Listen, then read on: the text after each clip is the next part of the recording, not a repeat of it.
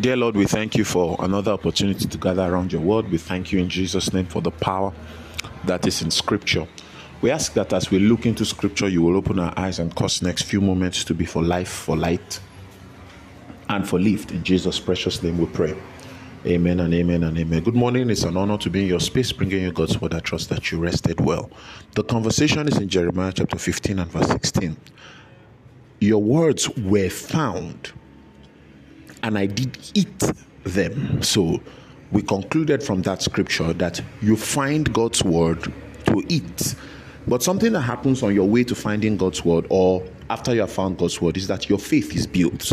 So when you feed on God's word, your faith is built. And I'm just doing a recap of some of the things that we have discussed, right?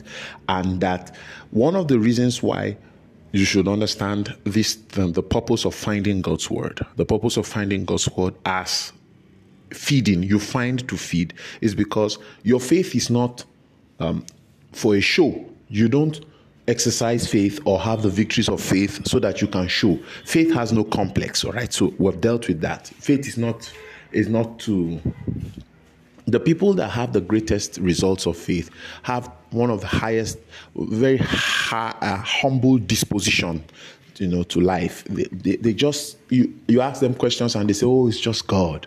These are men of faith, oh, but they don't attribute anything to their faith.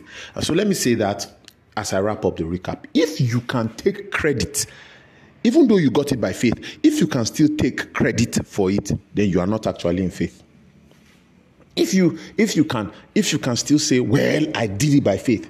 If it's not it's not god. If god comes true for you you will be looking for your effort. It will be nothing compared to the miracle that has happened. All you will be able to say is that it is the lord's doing. And so elijah had a great miracle. Had a great miracle you know with the prophets of baal. Their own heavens were shut and his heaven was opened. I mean, he, he defeated science, poured water, the fire licked up the stones, licked up the water, like that. Then he made a mistake. he killed all those prophets of Baal. Now, that infuriated government, the, the government of that time, my God. And they began to look for him.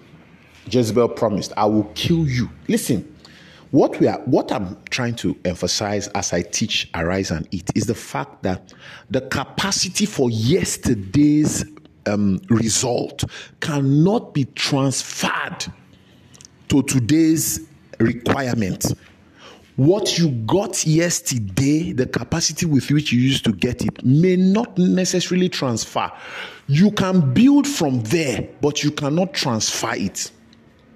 Okay, so in the cost credit system of the university, you cannot have a, a 3.5 last semester, for example, and expect that 3.5 will be automatically transferred to the next semester. No.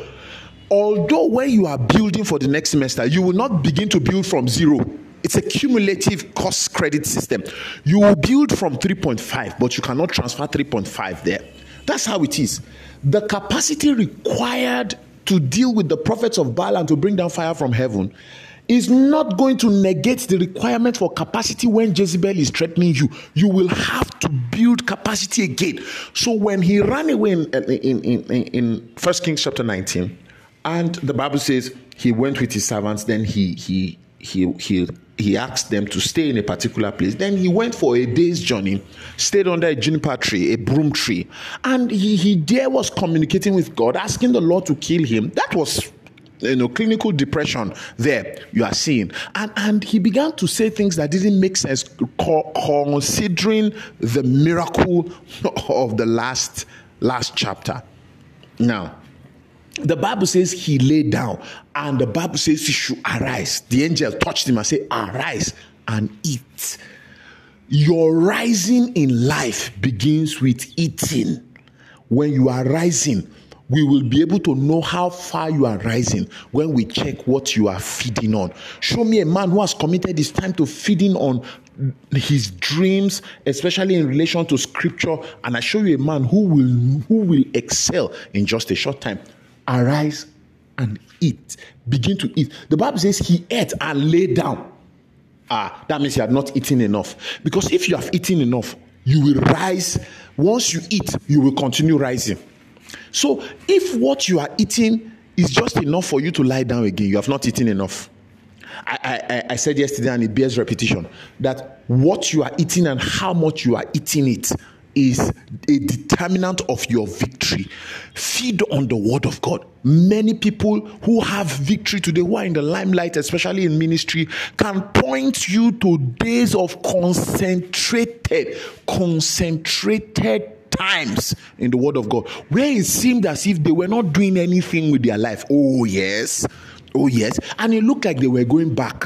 They were going. They were. They were retrogressing. But guess what? Now they are at the forefront of the operations of God in their generation because as you stay with the word of God, it gets you up and moves you forward. I trust that bless you. Shegun Alemede thought to bring a word of faith and hope.